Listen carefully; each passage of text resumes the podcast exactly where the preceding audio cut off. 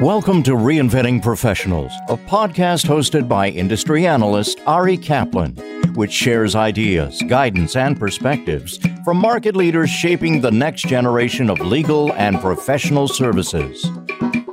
This is Ari Kaplan, and I'm speaking today with Michael McIlwrath, an attorney who spent more than two decades leading international litigation for General Electric's oil and gas division, and until March of 2021 for Baker Hughes Company. He is the co author of a new book for lawyers working internationally called Negotiating International Commercial Contracts Practical Exercises.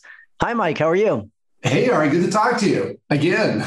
it's a privilege. So tell us about your background and what inspired you to write about negotiating international commercial contracts. I'll tell you, I have to give credit to my co author of the book, Gustavo Moser, who a few years ago wrote a very interesting book to me about uh, choice of law and international commercial contracts. And I think I sent him a note saying, Hey, great book. I really enjoyed this. You really ought to take that on the road, make it, make it a road show and do exercise, do an exercise book that accompanies your text. And he said, Oh, that's a great idea, but would you help me do that? And I said, Yeah, you know, probably that would be a fun thing to do. And so we decided decided ultimately to build this book of exercises, not just on choice of law, but uh, other aspects of negotiating an international commercial contract. So that's really started it. And I think that it was the idea of doing something that was not just theory, but really practical for people so they could kind of practice, you know, the typical questions that come up when you're negotiating in the international commercial space. Who's the target audience for the book? You know, the target audience here would be, I think, anybody who wants to expand their international legal skills. Students is, could be one group, but I think that would be very limiting. It's lawyers working at law firms, in house counsel as well. I know actually a few of my former colleagues in house have been uh, using the book and taking the exercise and adapting it for some of their own uh, self learning experiences or teaching courses internally. By the way, I've listened to a lot of your podcasts. I was actually thinking, since you talk so much about optimizing it, not you, but many of your guests about optimizing and integrating, I almost think like a standard, not standard, but a funny way of explaining the target audience or what this book would do for you would be upgrading the software between your ears to optimize your international externalities, which is another way of just saying how, you know, helping you become a more confident international lawyer. But upgrading the software between your ears was where the, is, is the audience that this targets. Why was it important to include practical exercises? Well, to include, that's really all it is. I mean, these are practical exercises with some context around them because, you know, problems are what lawyers face, right? This is what we have to deal with when people approach us and say, look, I got a problem.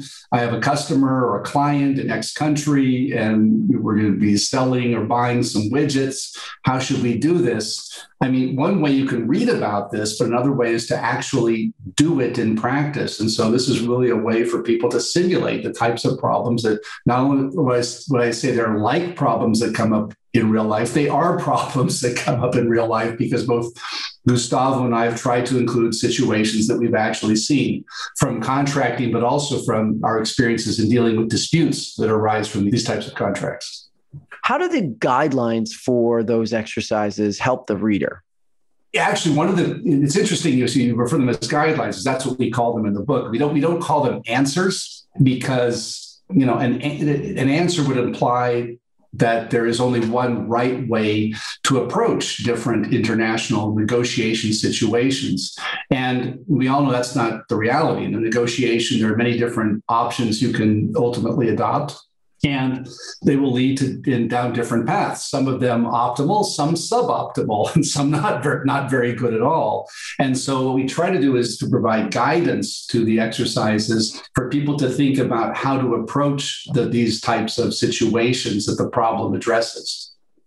You write about unintentional negotiating. How does that impact the process it always it always impacts the process. I think people often, well, first of all, people often don't realize that they have off options, right? I think that people go with what they know is comfortable, and they try often. We all we're human beings. We try to stay in our comfort zones. I can give you some examples of how people may not realize that they're effectively in a situation where they're negotiating or that their options may be bigger than or broader than what they're thinking of. One might be, for example, you take a lawyer, I think you're in New Jersey. So let's take a lawyer in New Jersey who's negotiating an international commercial contract on behalf of a client in New Jersey. And let's say her counterpart is in Singapore and her client in New Jersey is exporting something to Singapore. And so a New Jersey lawyer will say, well, you know, my clients in New Jersey, we're the ones who are selling. I want to make sure that, you know, I, I protect my client's rights. I know how to do that under New Jersey law. And so she may insist on, on New Jersey law, not realizing that, you know, there might actually be more out there that she could consider. The Singapore party that's buying may say, well, I'm going to try to insist on Singapore law. And it may come down to just, you know, a back and forth where they, you know, one side, it, just because they're more insistent, will get what they want. But really, behind that, there's the question of well, which of those might actually be the better solution to fit the client's interests? And if you think about this, I mean, while the New Jersey lawyer is most comfortable with Singapore, let's say, not, Singapore, with, with New Jersey, and even the New Jersey courts, right? If you're a New Jersey lawyer, you'd say, well, I'd prefer to have disputes resolved in here in New Jersey under New Jersey law. But if you don't have advanced payment guarantees, let's say, let's assume you don't, and you don't have, for example, a letter of credit, and all your client really wants to make sure they get out of this contract is that they get paid, well, you might be better off actually accepting Singapore courts. You might also think of arbitration in a neutral country, but you might actually think that, you know, going with what the other side wants is, is maybe the better option for your client. And maybe you could give up and accept Singapore courts and Singapore law in return for maybe more favorable payment terms or something else. So the point being, there are lots of different options. I'll, i can give you another one where people I think often don't realize they're negotiating. And this comes up, I think, in the number of your podcasts. For example, you talk about the high costs of discovery the company often litigation. And, and that's true with a lot of American based litigation. But when you contract internationally, you actually have a choice. I mean, you don't have to opt into the American litigation system. You can choose, for example, to have arbitration in Paris, and you can choose to retain, if you want, a law firm it's in europe it doesn't have to be in france or it could be an american law firm but those sorts of choices those are choices i think people often don't realize that they have a choice and by virtue of which decision they make they may find that they don't actually have any costs of discovery because in lots of parts of the world and lots of arbitration practice for example we don't have big issues of e-discovery you can but you don't necessarily have to have it again, that's a choice that may not be obvious to someone until they find themselves in this situation. How has the pandemic impacted international arbitration? Well, I think that we have a lot of data on that, actually. The data says that it's uh, all the, the, international arbitration institutions, the ICC, the LCIA, the Singapore International Arbitration Center, the Hong Kong International Arbitration Center, and others are all reporting a, a rather substantial increase in international arbitration. So I think we've seen the numbers go up in this past year. Look, I don't know that you know cause correlation is not the same as causation. So you know, I don't know that the pandemic necessarily caused this increase, but I think the inference one is rather strong there that there there does seem to be a, a rise that in some way relates to the pandemic. What I can say is, in terms of the practice of international arbitration, uh, at least in my experience, I think we're seeing a lot more flexibility. Obviously, things are being conducted rather than you know people flying all around the world to get together in a hotel room somewhere to hold a hearing or a hearing center somewhere around the world, whether it's in you know New York or London, Singapore, Paris, or wherever. We've been having to do this all online. And I think that's obvious. I think people, you know, everybody's doing things now through virtual means. But what does that mean for arbitration? Well, what it means is that the process, I think, has become more flexible. I think arbitrators and parties and counsel realize it's easier to kind of get online to, to discuss points of procedure or, pro, or issues that may arise and I sense that the process of arbitration is becoming more conversational. It's more interactive than it was before, which I think is a good thing. One other, I think, side benefit, and again, this is just my perspective, but I think that international arbitration as a result of the pandemic is also becoming a bit more diverse because it's i think it's leveling the playing field a little bit people are all working from home and so we're all allowed to kind of reach out and use resources no matter where they are it's no longer an issue for people to you know have barking dogs or you know children screaming in the background because we're all doing it. So i think that that's also been a, I think a positive development that we're seeing from from arbitration. Your book received a number of endorsements from law professors.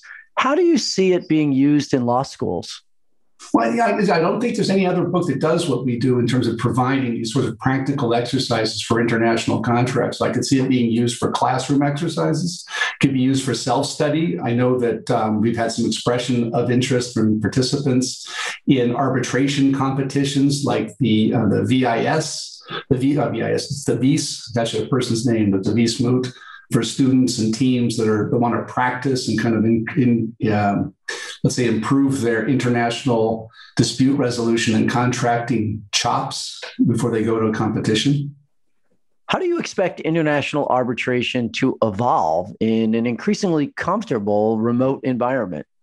Well, you know, so th- this is you know this is a question, Ari, that actually comes up a lot where people are, I think, people in the field are asking what's going to remain and, and what's going to go back to the way it was before after the pandemic is over.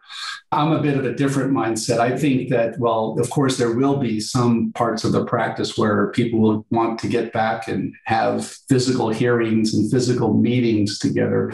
I think a lot of the practice has just changed forever. I think, you know, a lot of what is being has used to be done in person will now be done online. It's just more convenient, it's cheaper, but it's just easier for people to do things. We and we realize now that it works. I really think the question that we need to ask ourselves, and I think your, your question kind of poses this, is what further changes might we see? What more might we see as a result of the fact that people can get together much more easily. One of those might be you you might see that um, cases will be broken up a bit more rather than everything being scheduled with one big hearing towards the end. You might see de- uh, cases being decided a little bit, you know, in bits and pieces along the way. Or you may see that a an actual, and, I, and I've seen this in a number of cases where the procedural timetable, that's the schedule for an arbitration, it doesn't really even get developed until maybe after some initial main submissions are presented to the arbitrators and you really now understand well you know how complex is this dispute? Do we really need to have a two week hearing or you know do we need to have experts? Or do we even have any experts? I mean often you don't know that until you're into the arbitration. So i, I think that we will continue to see more changes. I think the pandemic will ultimately be seen as a catalyst for change that's kind of been coming along uh, over the last few years, but it's been accelerated as a result of the pandemic. This is Ari Kaplan speaking with Michael McIlwrath, an attorney who spent more than two decades leading international litigation for General Electric's oil and gas division. And until March of 2021, for Baker Hughes Company, he is the co author of a new book for lawyers working internationally called Negotiating International Commercial Contracts practical exercises. Mike, thanks so very much. And I'm wishing you the very best of luck with your new book. Thank you, Ari. Great to talk to you. Thank you for listening to the Reinventing Professionals podcast. Visit reinventingprofessionals.com or arikaplanadvisors.com to learn more.